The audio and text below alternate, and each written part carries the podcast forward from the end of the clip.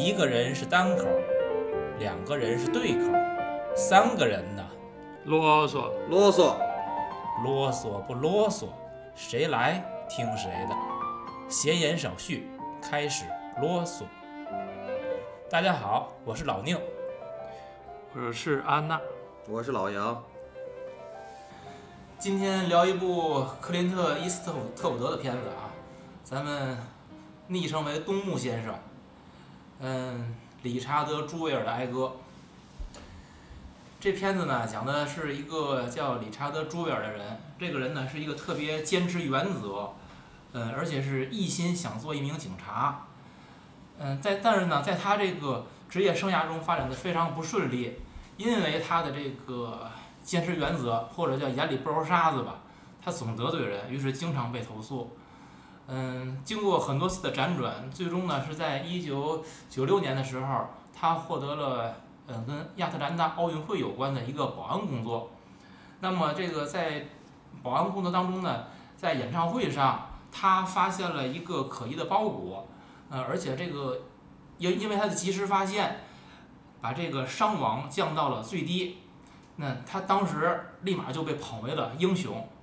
可是呢？因为他以前的这个，嗯，职场经历并不顺，而且经常被人投诉，联邦调查局认为他是有污点的，再加上他的一个以前工作过的大学的校长，对他这个进行了，呃，怎么说呢，打了个小报告吧，算是，因为他当初这个是对于这个大学校长有顶撞，其实这是有点公报私仇，于是呢，剧情还是反转。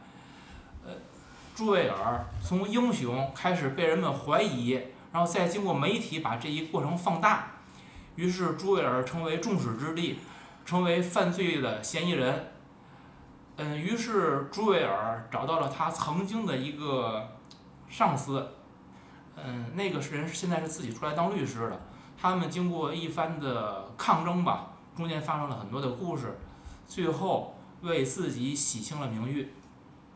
故事是这样一个故事，嗯，咱们现在可以聊聊从哪儿开始聊呢？因为这个片子，我觉得可以聊聊东木先生，也可以聊聊咱们这里边的几位主演和大配角。咱们这个可以为，就是完全可以曝光的，就是咱们录制的时间是基本上六月份，放送的时间呢就六月底七月初嘛。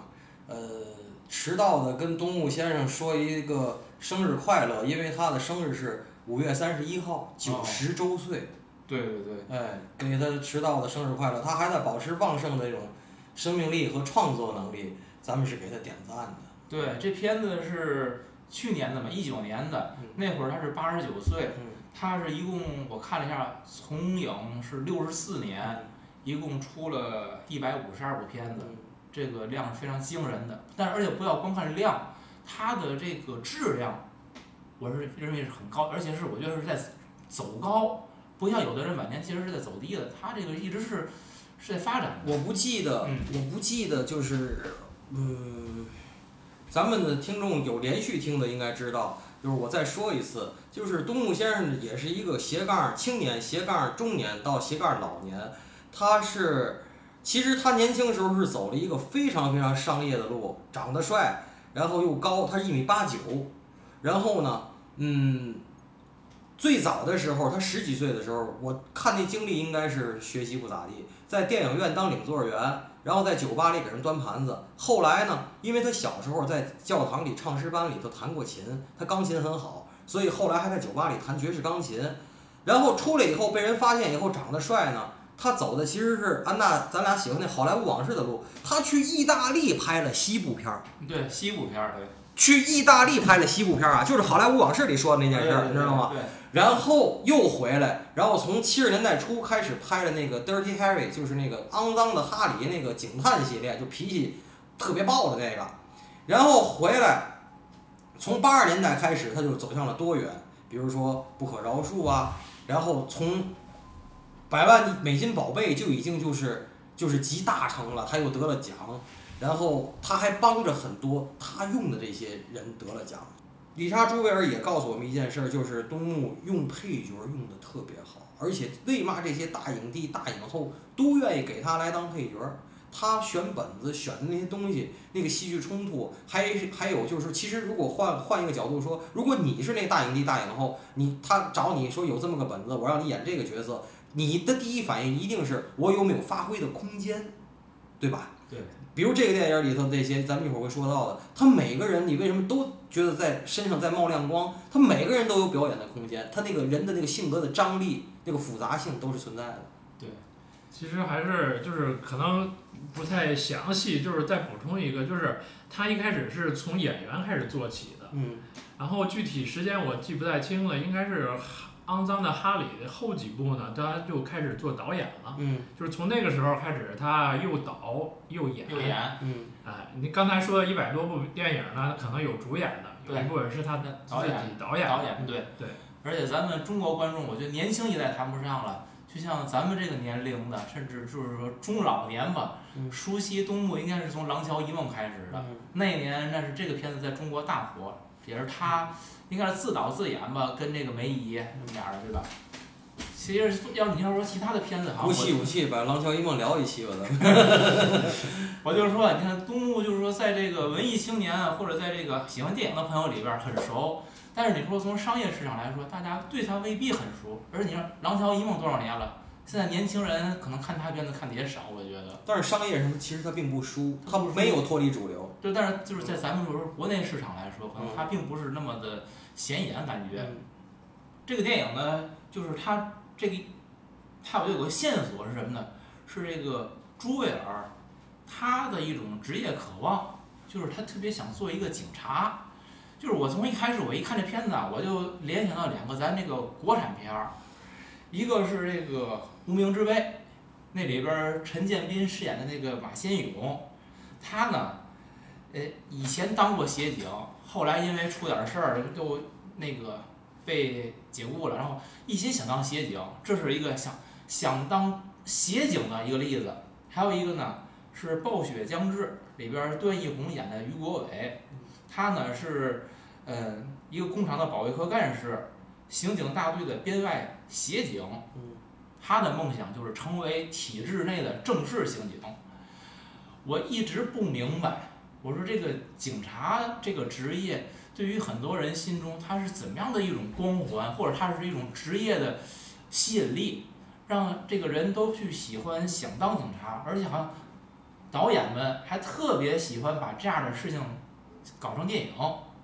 其实还有一个没提，就是白日焰火，啊，对对，他是从警察队伍里出来之后呢，然后又接触了这个案件之后，又非常想回到那个警察队伍，嗯是那么一个状态。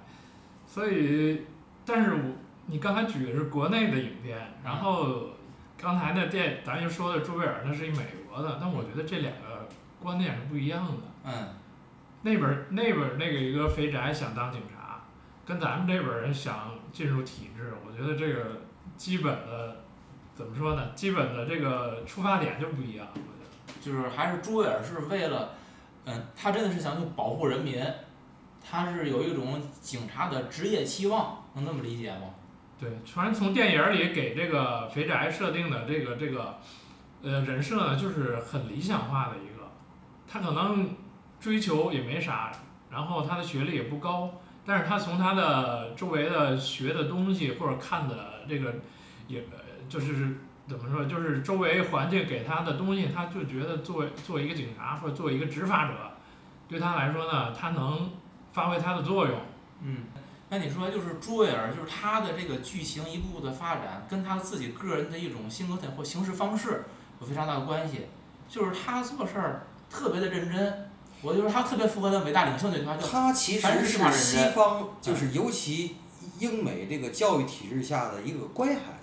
对，然后呢，一定又是这种他们叫 comic book，就是那个漫画书和这超英啊、漫威这些的粉丝。嗯。他虽然是又胖，但一定跑得慢，嗯。然后又吃，他到最后结尾的时候不还吃那甜甜圈儿呢吗？嗯？就那么胖还吃那么甜、那么那不健康的东西，但是他有那种想当超英或者想保护人、想帮助人的那个那个意识，因为英美的教育体系里从小像就就是他老师会教你，你能不能做 good helper，就是你做一个好的帮助别人的人。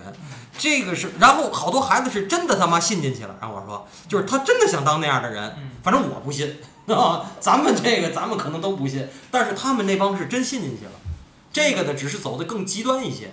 对，就你说这个真信的问题是在于，呃，第一，他们教出来的孩子洗脑有很多种，啊，对，就是这是不是也是被成功的洗干洗了，当然，洗了一脑袋正能量？当然，当然，可是你要这么说，你看这个剧里边的人，嗯好像除了朱伟尔，其他人都并没有成功的被洗出来。嗯，美国社会，反正美国加拿大的社会，其实说实在的，呃，越成功的人是越脑子没被洗的那帮。最成功的律师全是钻法律空子的，啊、你觉得他洗成了吗？最成功的大夫都是跟数个医医院签约，就是他不是任不属于任何一个医院的。嗯，你觉得他洗成了吗？这应该叫出淤泥而不染，濯清涟而不妖。咱把淤泥改成清水。嗯，其实他在他的身上应该投射了很多就是传统价值观一些个理想化的东西就是在上，面嗯，他是乖孩子。对，然后我就想说，你说他的这个理念或者怎样，对于他的职业上来说，我觉得就是一个非常合格的一个。如果是他作为一个执法者来说，我觉得是非常合格的一个执法者，对吧？他会会帮助人，不在他就是在他范围之外的需要觉得可疑的或觉得呃那些个就是他能够去做的，他都会去做。那你说这种这种人是是是社会需要的吗？还是我们觉得还无所谓，就是你就做好你本职工作，你问爱爱管不管这也都无所谓呢？我觉得这在他身上是有这么一层呃一层东西在这儿。是，所以我觉得朱维尔啊，他让我去会感动或者喜欢这个人，就是他那个对于正义的追求，或者说所有那些个正的东西，我觉得他不是装的，他是真的是发自内心的，就是这人傻傻到了极点，他就那种傻的可爱那种感觉，就是全世界都知道这样没必要，你这多讨人厌啊，他还执着于此。而他执着于此，并不是因为我这样能置换到多少利益啊，什么交换，他真觉得我该这样做，然后我这样做完了之后，我应该受到别人的尊重，别人会关注到我，我会有我的这个社会上的一个位置，叫叫咱叫最俗的说法叫自我实现吧，那这是这是他的一种逻辑，我倒是觉得，其实你看这个电影，咱仅仅就根据电影的情节说哈，就是说他最开始的时候，他做这些事儿就是他想做，他没有觉得要靠这个获得什么关注，而且他也没觉得自己能受什么关注。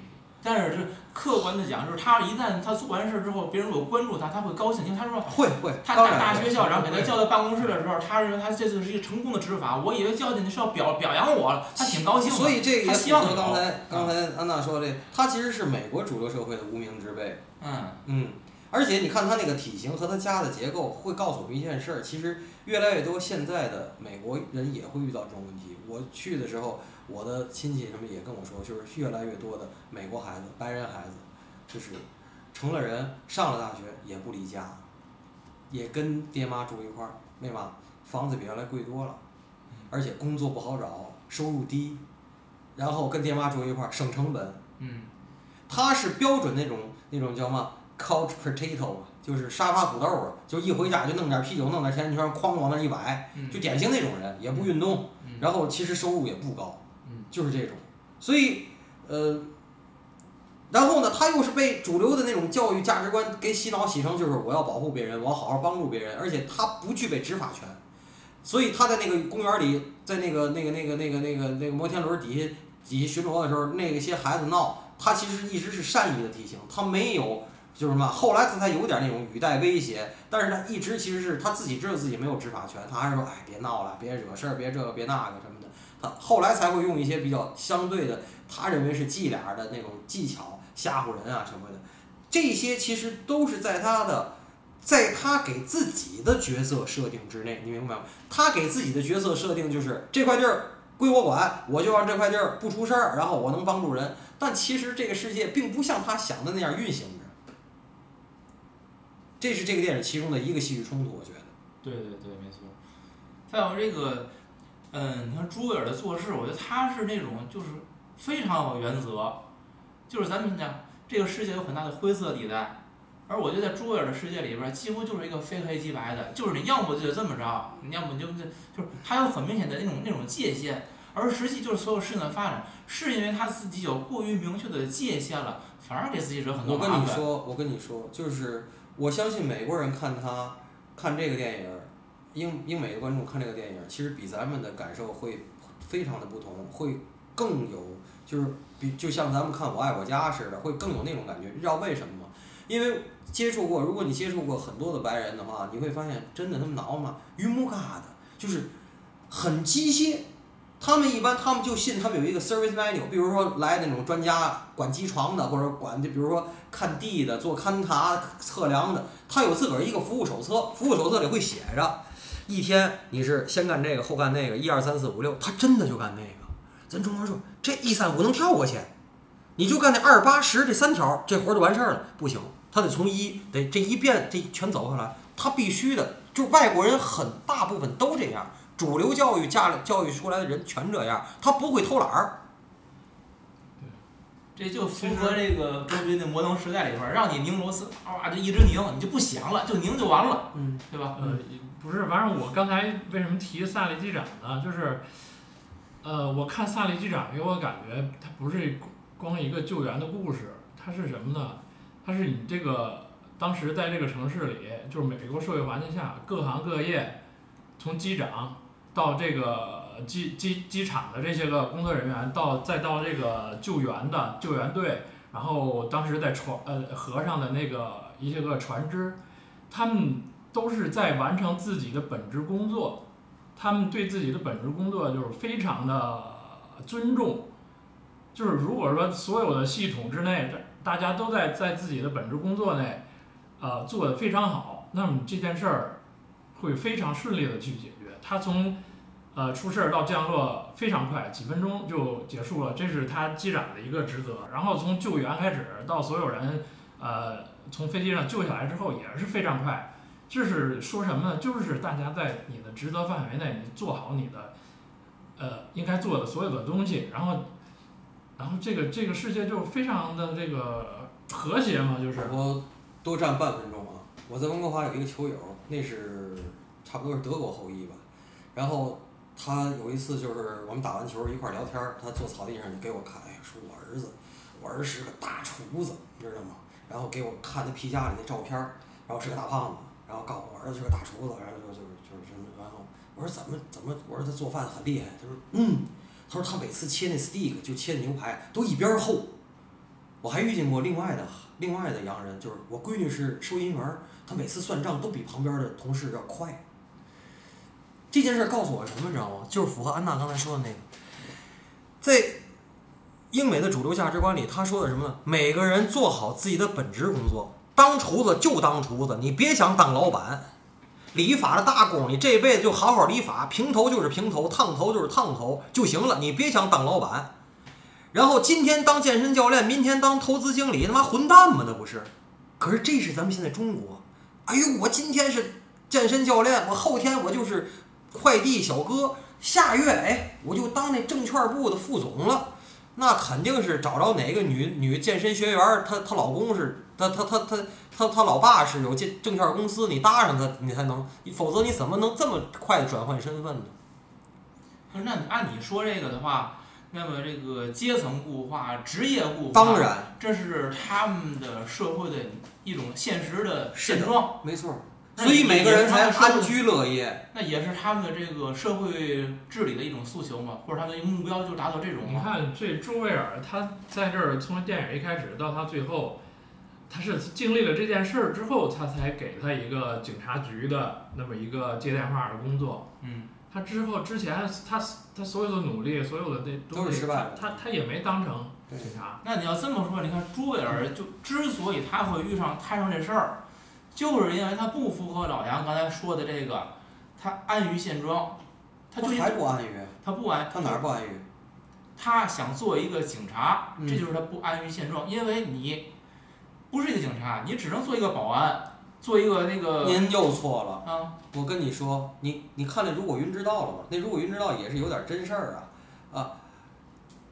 如果你现在去温哥华住三年，住满三年，拿了就是就是你入籍了的话哈，呃，温哥华的警察局经常招人，而且经常招，比如说华裔的，或者就是黑人呢，他故意的就是让你去执法的时候有你这样同样的族裔的，然后就好语言上好沟通，而且就是肤色上的也好接近，就是不会起更大的冲突这样的。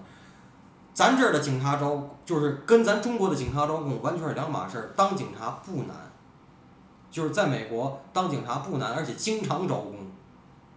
可是朱维尔当警察就这么难，我跟你说，他有很多问题，他有很多问题，就是美国的警察后来不也靠着他们减肥什么的，就是美国警察要考跑步，你要不然追不上人呢，全大胖子，大胖子好多都是后来当了警察成了大胖子，没事多吃多拿，你知道吗？有时候他妈多喝两杯咖啡，上那儿他管片儿的那儿，经常会有那种电影那种，就是他会的这种的。然后还有，你看他那个样子，他一定学历低。收入低、学历低，是那种典型的美国平民。对所以说就是你说他没有任何竞争力，懂吗？对，嗯虽然警察的门槛不高，嗯但对于他来说，他自身的这个能力或者这个素质去做一名警察，人家可能还对他不满意。但是问题是，他觉得他可以。对，他就很，所以就是说，他实际已经对于社会给他的定位，对他的社会对他的职职业的安排等等，他其实是不认同的。所以他认为没有我不认同，他他就得不停的干啊。他先是当学校的保安，那他一直是那种干维持秩序的事儿，都在干这些。我想说的是什么呢？是他要如果只是干那些事儿，嗯虽然可能你会不停的换工作，嗯但是没有太大的这个一些变数。但是因为你一心想做警察，于是他做了很多为了当警察的准备，比如他看的那些个手册，我说难听点儿，我说难听点儿，我跟你说，美国没有协警这这个职职称，警察就是警察。嗯，校园保安就是校园保安，园区保安，他后一开始当校园保安，所以那那个校长不才给打小报告嘛嗯。他最后他拿着那个 offer 是在那个相关的那个亚特兰大奥运会那相关的场馆的那个保安，那个出现问题就要给警察报告，叫警察来，其实就是美国的协警。是就这意思。我是说，朱维尔他实际他因为他自己做了太多的准备，他是以一个警察的标准嗯来要求自己一个协警地位的人。是的，这个冲突是在这儿产生的。如果他对自己的定位就是一个协警，那很多事儿他就管不着，他不管那些事儿。不是有他旁边他那些同事，好多同事就是没他那么负责任，他比那些人更负责，只是。他不但是更负责，你看他的专业性，就是在那个那个这个拆弹拆弹的专家来去查那个包的时候，他会说，你看，如果说拆弹专家的脸发白了，就是真的有炸弹。然后，而在在之前发现那个包的时候，他让真正的警察去报警，他说你这个你得上报。然后上报的时候，那个警察说什么？说的是一个不明的包，他说不对，这你你得说是一个可疑的包裹，你知道吗？就是专业的警察，他都认为他们做的不够好，他按照最严格、最标准的那些程序、那个术语去做所有的我跟你说。你还是就是这件事儿，我不同我不太同意你的，或者说咱俩不同意见吧。就是，呃，欧美人很多时很多时候哈、他那个一根筋那个轴的程度是你想象不到的，跟你跟你认为的那个层次是不一样的。还有一个就是最简单的例子，咱们说过无数次伍迪·艾伦，伍迪·艾伦吹单簧管是够在曼哈顿的爵士酒吧演出的水平。那你说他到底是名导演呢，他还是名爵士乐演奏家呢？就是一个想当警察的保安，他的警务的知识像警察一样专业，甚至比有的警察还高。你就说他不安于现状，其实不是，只是他这事儿他钻得更深而已。我觉得，能明白吗？他更他比一般警察都更喜欢当警察这件事儿。就是他们他没不安于做现状做保安的时候，他肯定有培训嘛，他也提过，培训的时候都说过这些事儿。那那那我那我都听的了。别人不认真，他认不真。认真，打打卡，然后人就走了，就是我全程听下来了，然后我严格按照这套这套东西执行，这没错儿啊嗯，这是应该鼓励的。嗯，但是呢，他周围环境所有这些人呢是都在那儿混。的，就混的，就是警察连包括警察也不专业。对咱咱们前面对这个朱维尔的职业生涯，包括他这个人物的一些性格，已经做了很多的剖析了，嗯，铺垫很多。咱们要进入重点，在于朱维尔发现了这个一个可疑包裹，而且这个爆炸，他呢因为这个成为了英雄，然后后面紧接着剧情就反转，成为最大的嫌疑人。就这件事儿里边儿，很关键的，我认为他那个被怀疑，实际是他以前工作过的那个学校的校长，给他打了一个小报告。嗯，这个校长是一个什么样的心理？这我觉得这虽然说很阴暗，但是你说一个大学的校长，就只是因为这个保安当时对你言语有所冒犯，而且是但是你当时你也把这个保安你给他开除了。多年以后还念念不忘，一定要给他来个小伴儿嘛。他当时大校长可能也没想到最后事情会发展那么严重啊。但是这符合一个，因为我很看我很符合。最开始那个大学时给了个牌子，这大学好像是一八九七年建立的，那个叫叫什么大学我忘了，在亚特兰大。呃，这么一个百年老校的一个校长，这校长看来年纪也不小了。他要这样去对一个跟他身份地位相差悬殊的人吗？我觉得这件事儿吧，咱们分我如果让我跟您探讨这个事儿，我觉得分三点。第一，不要忘了理查·朱维尔的哀歌这件事儿是根据一个真事儿改编的，而且嗯，就是改编的不是就是跟事实出入不是特别大，不像咱中国那种改的面目全非。这是第一点。第二点，不要忘了美国现在的好莱坞，其实这点儿是东西有点流于俗套啊，就是。美国现在的好莱坞，它是反类型，挺牛逼。还有就是反精英。什么叫反精英？这个咱们的某低牌节目说过，就是现在凡是在动画片里出现的王子，基本上都是坏蛋。以前王子是来拯救这个灰姑娘或者公主的，现在王子全是坏蛋。现在这种精英，什么那个律师，什么你看看那个谁，那个那个咱们像婚姻故事里那女律师，嗯，还有你再看看爆炸新闻里头这些人。就是越精英越成功的，全是臭狗屎，全是大骗子，全是大忽悠，全是性侵，全是这个那个，这就是反精英。这是第二点，第三点，我真的说，不要以为美国的那些精英就都是白莲花，那些高级知识分子他就就是道德上的或者别的就是怎么样，不一定，不一定。所以，作为一个名校的校长，这校长也是几年一届，然后董事会任命的。然后他有点儿，他看这个保安不顺眼，人家来这个其实叫 reference check，就是背景调查嘛。背景调查来鼓两句坏话，太正常不过了，我觉得一点我一点儿也不诧异。啊，那有人打小报告，那后边面临一个问题就是联邦调查局，嗯，他的选择了。因为他肯定接受各方面的信息，他还会去调查很多相关的人。他们为什么就选定了一定要要在朱维尔这个又跟对吧？这个又跟就是这个电影，我觉得其实越聊吧，就是外延就越多。对，就是每次如果你们去就是加拿大、美国、欧洲，我没去过啊。加拿大、美国我去过不少回儿的时候，你会发现一件事儿，就是。他那些机场的那些就这种所谓的 visa officer 也好，就是说这种，就是让你入境的这些官员哈，那鼻子不是鼻子脸不是脸的，跟审臭贼似的，天天，就是他，第一，你没有权利投诉他，你是外国人，他可以放你入境就可以放你入境，他认为你哪件对答不如流，他就可以不放你入境，而且签证给你，比如说你入境可以法定三十天，他他妈就给你六天，这他有无上的权利。这个基于什么知道吗？美国的法条，英美法系是疑罪从无，对吧？他的法律是对于本国人，对于本国人啊，我说的是对于在这个他的领土上发生的 crime，就是这种罪案，就是只要不能证明你犯了，你就是无罪的。也就是说，他的法条是只要是你没让我抓着手，你就是好人，能明白吗？可是无罪推定，这无罪推定。对了。可是像 FBI、CIA、警察，还有边境过我们讲过过 border 那些 officer，那些是什么人？那些他就是要替他的国家去过滤那些坏人，在他脑子里，他认为他认为所有人都是坏人，除非你证明你是好人，能明白吗？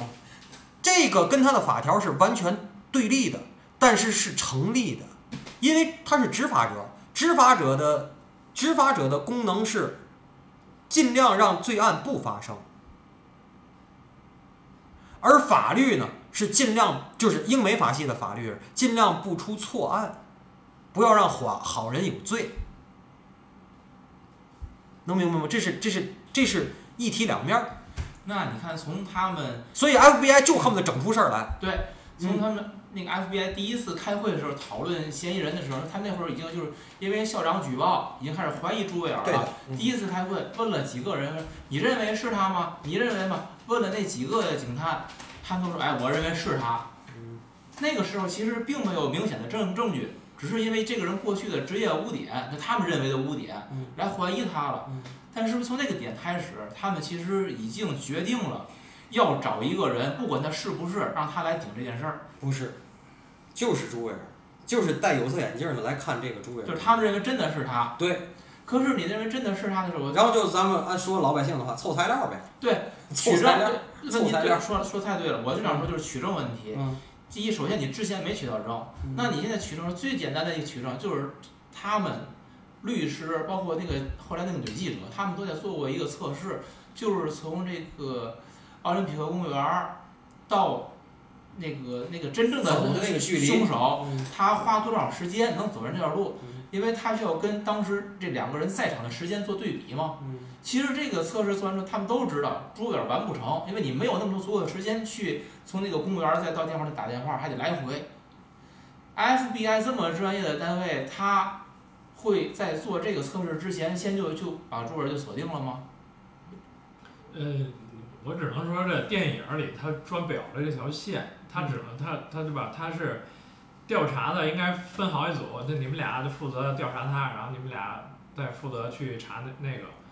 他只不过是什么呢？就是怀疑对象有了，嗯他这个比较明确，然后再加上这个探员呢跟那个女记者嗯，俩人还勾在一块儿了，所以呢把这事儿给拿出来，因为什么呢？就是媒体的力量出来了。对，所以真正把媒体就给掀出来了。媒体发布了这件事儿以后，FBI 实际要做一个选择了，因为你你开始只是怀疑他，而且就是 FBI 要暗中去调查这件事儿做的应该是专业的，对吧？你因为你没有明确证据啊，但是媒体捅出来之后成为一个公众事件，他们很难再去做暗中调查了。那如果你没有明确这个人的情况下，你又必须公开去做这件事儿，那你是不是应该很清晰的来表达一些个东西？包括对于你你的取证，你取到的就是至少说明确能证明朱伟尔不支持朱伟尔是这个凶犯的这些证据，你不需要对公众说，但是你至少你们自己内部应该清楚吧。但是你看他们自己内部从来没有人去提这件事儿，他们只是在想方设法取到证明朱伟尔有罪的证据，他们一直在做这件事儿。那么我因为我从最开始我认为他们在开小开会的时候去锁定嫌疑人，大伙儿都认可朱伟尔。我的观点是，他们需要一个替罪羊，朱维尔最合适。那么下一步所做的每件事，只是把朱维尔这个罪名给他落实而已。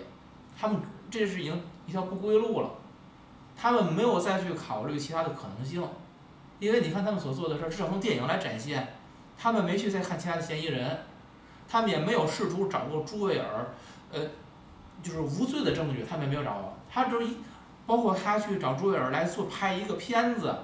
对吧？让他去签一个文件，然后让他在家里对着电话说，那个公园有个炸弹，你们只有三十分钟去处理等等，说这种话，让他反复的说，包括取他的头发，把他们家里东西都拿走。你看他们做所有的事儿，是可以说是无用不用不用其极的，想把这个人的罪名给他落实。这这是 FBI 在说，所以我觉得后来这件事儿已经跟判案没什么关系了，这是。FBI 的自洽，其实就是在在美国社会吧，在美国社会，这个媒体的力量，它是一种虚拟的公权力。你想，媒体的力量能够左右选民选谁，对吗？那些报纸、电台、电视台能够有不同的政党发表不同的见解，来拿不同这种族裔和机构的选票，它都有它自己的导向。也都有自己的指向，而且很多人，嗯，并不避讳，而且也不会假公假装公正的那种，就是说我我我谁不偏不倚，就是挑一个板凳儿，坐在某一某一个阵营里头，很正常。但是我你说起媒体来，我生气的是，演得好也喊在这儿，生气也生气在这儿。那女记者露胸挤奶去拿这 FBI 的这些这些爆料，那跟婚姻故事里那女律师在法庭上没事就脱外套穿背心露露沟有区别吗？所以就是在美国，其实这种什么这叫什么？当时说说这个关之琳叫吗？视美行凶啊，是怎么样的？反正就是这种，就是其实这是一种反的东西了。我倒觉得，如果有女的，就是没事儿上我办公室里，我是个大脑袋，然后你你上我这儿来，没事儿露胸巨奶想要东西，我觉得你是在性侵我，我现在都觉得。所以这点上，我觉得一个东木，一个这个一这个这个谁这个伍迪·艾伦，他现在对这个 Me Too 的那个厌恶，他没事儿就是夹枪带棒在里头，其实这就是反 Me Too，你不觉得吗？嗯，咱们现在就说谈到了媒体，你看警方还有朱尔当事人，我是翻过头来看这个片子，我在想，这个几方力力量在角逐啊，再加上一个律师啊，嗯媒体和警方他们实际是穿了一条裤子，对吧？嗯，他们代表了最大的公权力的力量，其实对吧？朱维尔本身就是一个没有社会地位的，就是他在老百姓里边，在群众当中，他又属于群众的底层，嗯是最没地位一个人。当他们之间发生了冲突，我觉得这是如果把它比作为一场战争的话，一场战斗，嗯这战斗还没开始就已经结束了，就已经。谁说的？牛逼就牛逼在于他们可以随便租个礼堂就做记者发布会，你行吗？对，所以后边就是你行吗？后边就是想我想引出的是什么呢？引出的就是律师，我怎么能把这这里边律师起到的作用？对呀、你个体跟公权力一个明显就是实力不对等的这个这个，或者是战役或者是比赛来讲，我怎么能把这个界限给它稍微的抹平一些？就是我能够利用律师，然后开发布会啊，我能够发出声音。问题是你发出这个声音有多大的力量？首先，以女记者为代表的媒体，它那叫什么亚特兰大期刊也好，叫亚特兰大什么杂志也好，你是主流媒体，对吧？嗯然后 FBI 那是属于最大的警方了，对吧？你比一一些警方的权力会更大，他们两个垄断了主流的声音，没错儿，而且就是大多数人听的话也是听这种主流声音。你作为朱贝尔，你们发布几个小小话儿，有多大的影响力？但是能能美国的？报纸，我说的就是你有你的阵营，别人有别人的阵营。你可能发发行量在一个城市里是几百万份儿一天，几百万份儿。还有那种报纸，这个报纸发五十万份儿，那个报纸发二十万份儿，但是他们也在发出他们的声音，它并不是万马齐喑的，还是百花争鸣，只不过有的花大，有的花小。可是实际上就是，无论是电影演的还是真实的情况，还是搬回来了。还是搬回来了。但是就是，既然搬回来了，它就有它的合理性。那咱们再说这个律师，嗯就是能搬回来离不开这律师。嗯，我特喜欢这演员，我一直说过哈，山姆洛克威尔太牛逼了，三广开始。这个这个律师就是律师，咱这可以再回溯一点儿。之所以他肯帮朱维尔，是因为他们俩曾经在一个单位里边儿共事过嗯。当然，这个律师那会儿他是地位很高的，这个朱维尔只是一个负责给他们提供食物啊、办公用品的那么一个人。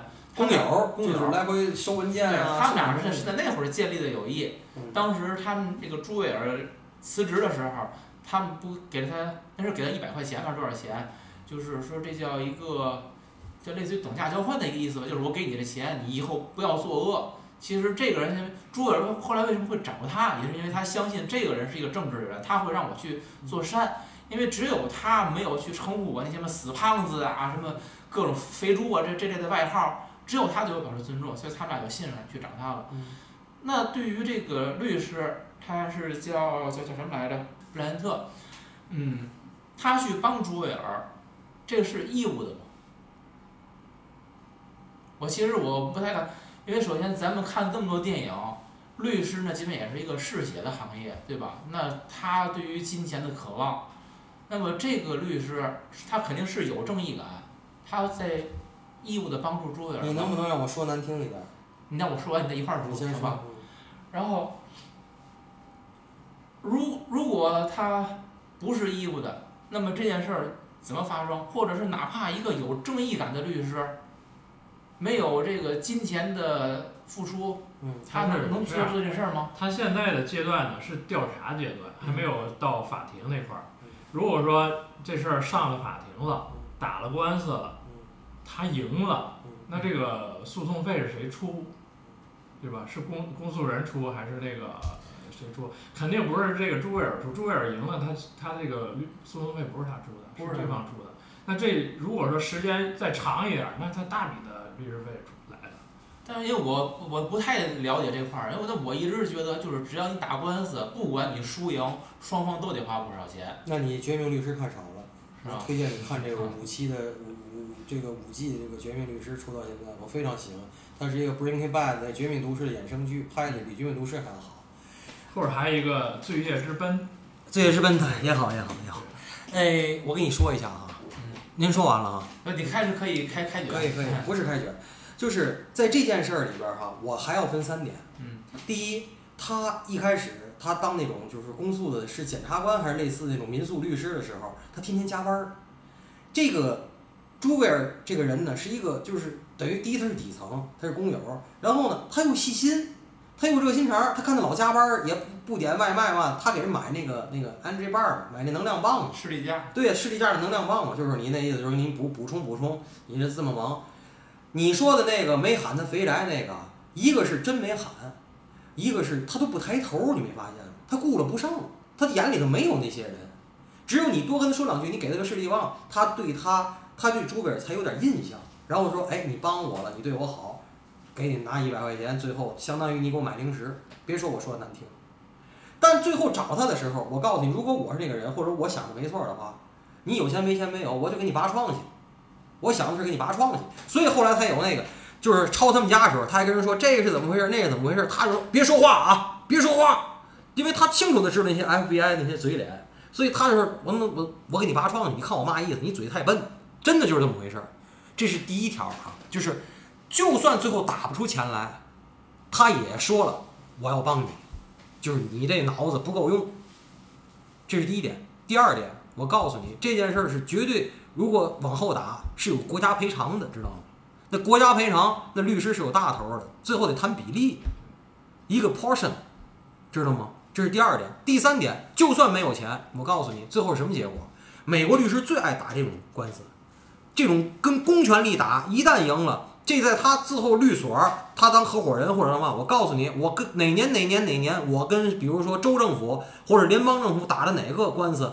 你们看报纸去吧，咵简报拿过来一大溜，人家美国人就看时政，我赢了，怎么怎么回事？多少个报纸媒体报道，我最后赢了多少钱？国家赔偿？你看我怎么样？我要过来当合伙人，那是他职业，他们他们叫 career 嘛，career building，就是他自己职业的那个建立建造的过程中一个大的垫脚砖，懂我说的意思？那是一个基石，这他最爱打这种官司，就一旦没输，就是我如果输了，正常我打不过你；一旦我赢了，蚂蚁撼大树，我把那大树撼倒了，我就是以后什么辛普森的大明星都得找我。而且越这找我吧，他就反过来又加持了，他有话语权。他再跟法官 PK 的时候，再跟陪审团 PK 的时候，我那样的事儿我都能赢。我说的话你们不信，能明白吗？它是一个相互叠加、反复加持的作用。基于我刚才说这三点儿，山姆洛特维尔一定会接的，就是 Brent 一定会接这种案子。输了正常，赢了我就牛逼，为嘛不接？你损失什么？所以呢，这个跟正义也没有太大关系。有，还是有一定的。当然就是是当初他们俩有感情、有情感、嗯，有情感，就是你他妈太笨了，让人欺负，你看我的，绝对是有这种心。这是叫应该怎么说？情感连结，利益加持。当然，就是我老说，我老说啊世界上的事情没有那么简单。你单说钱，你这明显就不挣钱的嘛。对，因为他那个律所那打印机都坏了，就为 了是啊，你啊单说说买墨粉还得看我告诉你哪儿打九折呀？说个奥运会运动员名字才能打九折了啊！是啊，你单说钱也不对，你单说情感也不对，一定是一个相互叠加的作用。嗯，唉，你让我说，我就说，我说我一说的东西你都不爱听。我爱听啊，不但我爱听，我们听众都爱听。哦，那这几个人物关系，咱都基本都叫捋顺溜了啊，捋顺溜，咱我就有必要回到这个电影的主题。东木呢，他拍这样一个电影，嗯他在表达什么，或者说他在呼唤的是什么？或者在咱那是更这个一些多说法，就是他是在嗯、对于朱维尔这个一个弱势群体能够战胜这个公权力，他的一种一种正义的呼声，还是说想表达一个嗯、弱势群体在公权力面前所受到的打压这种无力？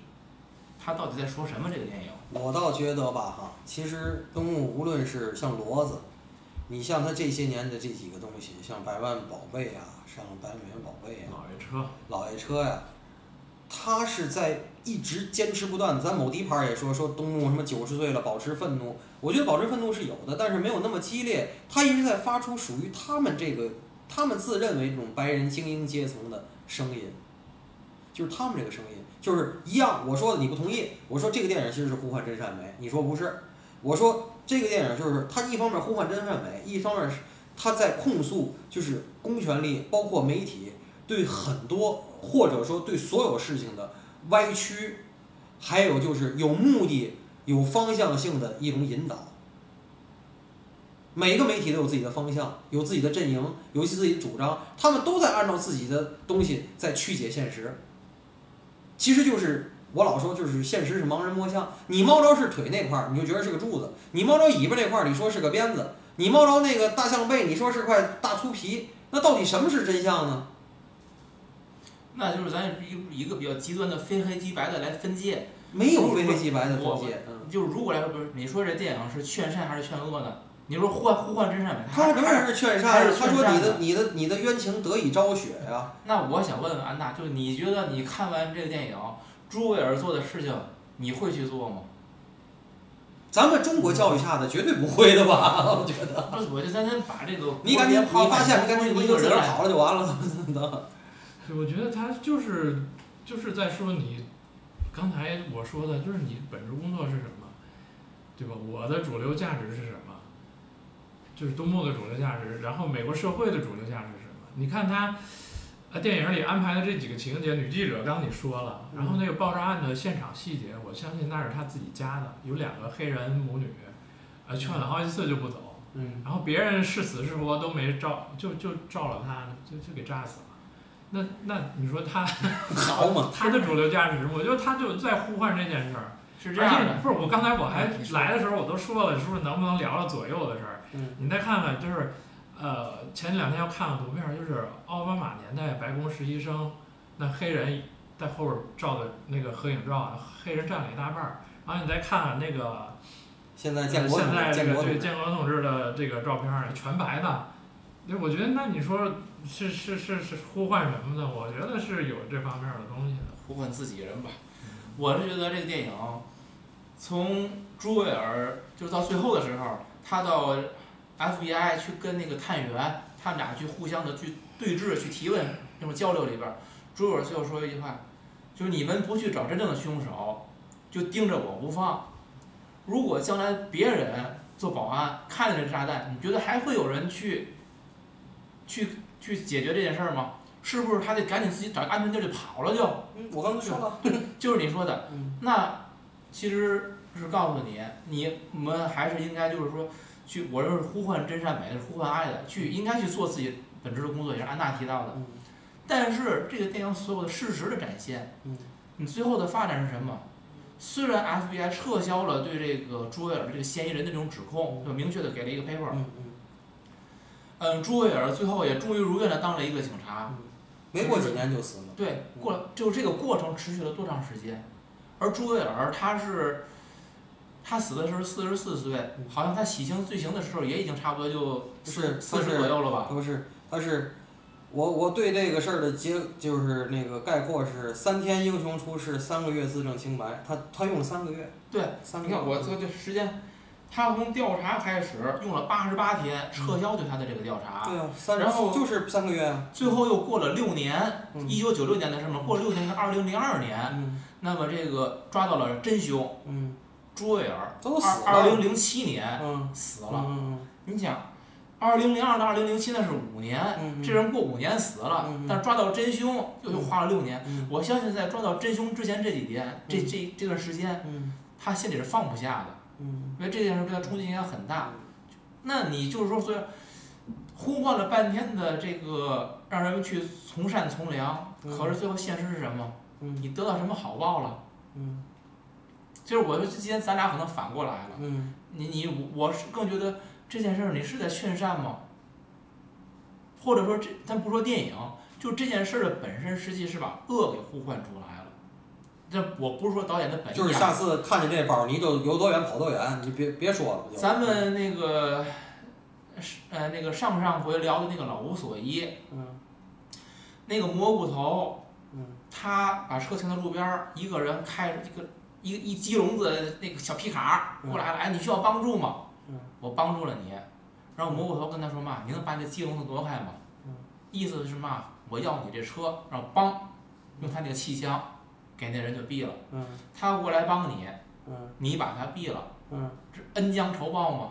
嗯咱咱以前聊过的电影里边有很多类似这样的例子，就是如果你走开，跟你没有关系，好坏跟你没不让它发生。嗯跟你没关系。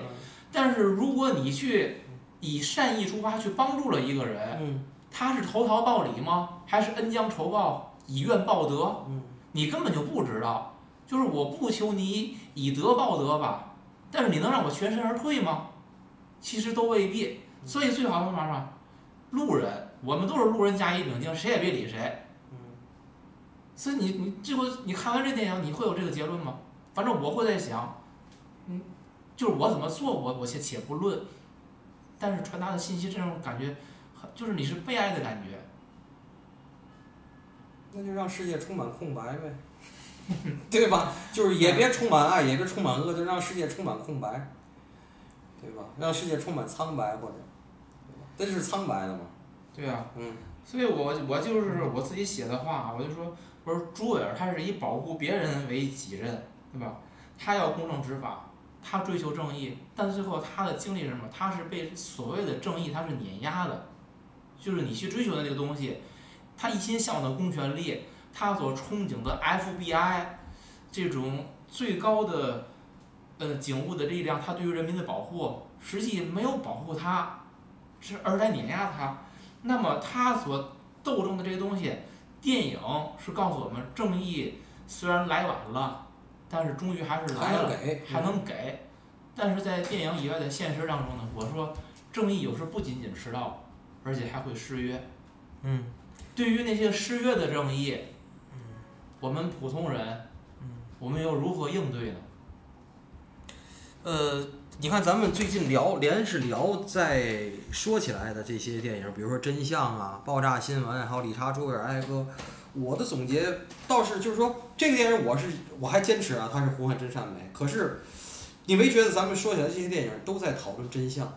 嗯，可是最后，我觉得他们每个人，第一，讨论到最后，他们已经失去探究真正真相了，就是失去这个兴趣了，就是探究真相。也就是说，实际上真相与道德是没有关系的，嗯真相与社会伦理也无关。然后，那么你就会发现，与真相相比，这个道德跟伦理之间这个关系，在咱们当今社会啊，在消融，你不觉得？就是说，道德和伦理这件事儿啊，就是放在这儿你觉得有道理，放在这儿就没道理。哎，他这么干就对，他这么干就不对。那就是，那就是，我觉得就是道德跟伦理在真相面前在消融，在消融。对呀、那你觉得就是看见这炸药包，你跑了是对的还是不跑是对的？你跑了是保命，而且会免去后边的所有麻烦，而且让你妈短寿好几年。我相信他那个凯西贝斯演那妈绝对是会短寿好多年的，就受这么大惊吓，连把内裤都拿走了。那那那那那么大老太太，那么这这绝对是短寿的，受惊受怕。那儿子原来是民族英雄，完了三天好嘛，就是过街老鼠。那我就跑呗。那跑，按安娜说的，你是渎职，对吗？你是渎职，然后而且是你在对抗你心中坚持的那种正义。就是我下回再看闸弯，我先走，我开车有多远跑多远，上廊坊。那那到底哪个是真相呢？或者说哪一个是哪一个是伦理和和道德呢？我觉得咱们俩其实是某种共鸣。我这我写了一句话，就是我给你们也看的，嗯就是谁让我们相信，谁让我们背叛，嗯谁让我们失去了自我？结论是做个好演员，治所有人。嗯这真是我想说的。而且对于这个片子，嗯，我总体评价，我觉得这真是一个挺好的片子。嗯就对对于他拿奖来说，我觉得这个片子其实也是被低估了。你会发现，就是我看完这片子，我想跟大家一起聊的时候，这个片子有好多好多的角度，嗯而且你从每个角度都能聊出东西来。嗯你说从个体和这个公权力的角度，从正义和邪恶的角度，咱们这期聊的是从职业，从一个人的职业自我定位的发展，包括像这个片子这种，就是一个社会现象，它像蝴蝶效应一样被不断的放大这个过程，嗯。媒体的作用，对吧？媒体和这个以警察为代表的这种公权力，他们之间的斗争勾结以及他们合力嗯所产生的社会影响，嗯。真的这个片子可聊的东西非常非常多，它都它所能涵盖的这个面儿嗯。内涵很大，嗯。很丰富很丰富的。嗯嗯。而且我觉得就是说，你刚才提到东木老爷子，就是这个年龄了，九十岁了，嗯。依然保持愤怒，嗯我给他点赞。而且我就是我同意你说的嘛嗯，他不是一个简单的愤怒，就是在这个年龄的人的愤怒里边儿，包含了极大的克制。嗯这种克制里边儿包括什么？我说他有对规则的尊重，嗯就是他以朱维尔的视角来看，我对于你所有警察的这些个手册，对于你们的执法，这人对于人民的这个地位的保障等等的，我特别的崇拜和就是信任。纲常伦对理、社会主流价值。嗯他他认可规则，他尊重规则，同时呢，朱维尔，你看他自己，因为他认可这个规则，他自己一直在压抑自己的愤怒。嗯就是我觉得这个片子就是让我就特别的像受触动一个一个高潮点是哪儿哈？嗯就是朱维尔被压抑很久，他那个律师布莱恩特跟他说：“你就是一软柿子是吗？就是你你你不愤怒吗？”嗯朱维尔当时就说：“我愤怒啊！”嗯他从来都是很很温和的，就是他那他砸那罐子，罐子口儿都砸破了。你看那镜头，就是我真的愤怒。可是你所做的事儿都不是我想做的，你要让我说的那些话是让我成为我不能成为的人。嗯这就是我说的，其实这个社会很多东西，它是让一个人自己去背叛自己，你自己去颠覆你自己，因为你如果不颠覆，你在这个社会上不能很好的生存。对而你为了生存，你要付出那个信息和代价，是你自己跟你的生命的、你自己自我认可那生命的本质是对立的。就是为了让自己活得更好，让你做别人。对，所以我就说，你说这里边你看，我说有规规则尊重，有极大的愤怒，而这种愤怒是被压抑的，对愤怒是有克制的。那你觉得劣币驱逐良币吗？这个回答，我觉得没有很难，太难太难，很大程度的驱逐。而且我觉得这个规律在所有的事情上都在发生。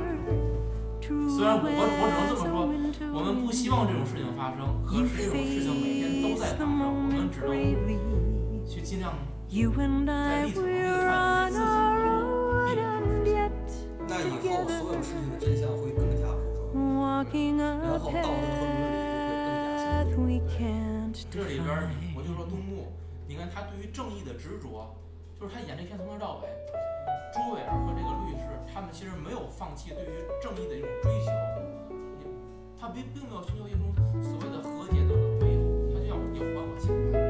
然后呢，他对于这个强权体制、公权力，他们也是一直在积极战斗去对抗，哪怕他后来开 Tell me your story, I'll tell you mine. 但是他们想尽一切办法 Sing me your song, I'll follow line by line. Let the night fall with the lightness of a feather, trusting the coming dawn. We cannot hold.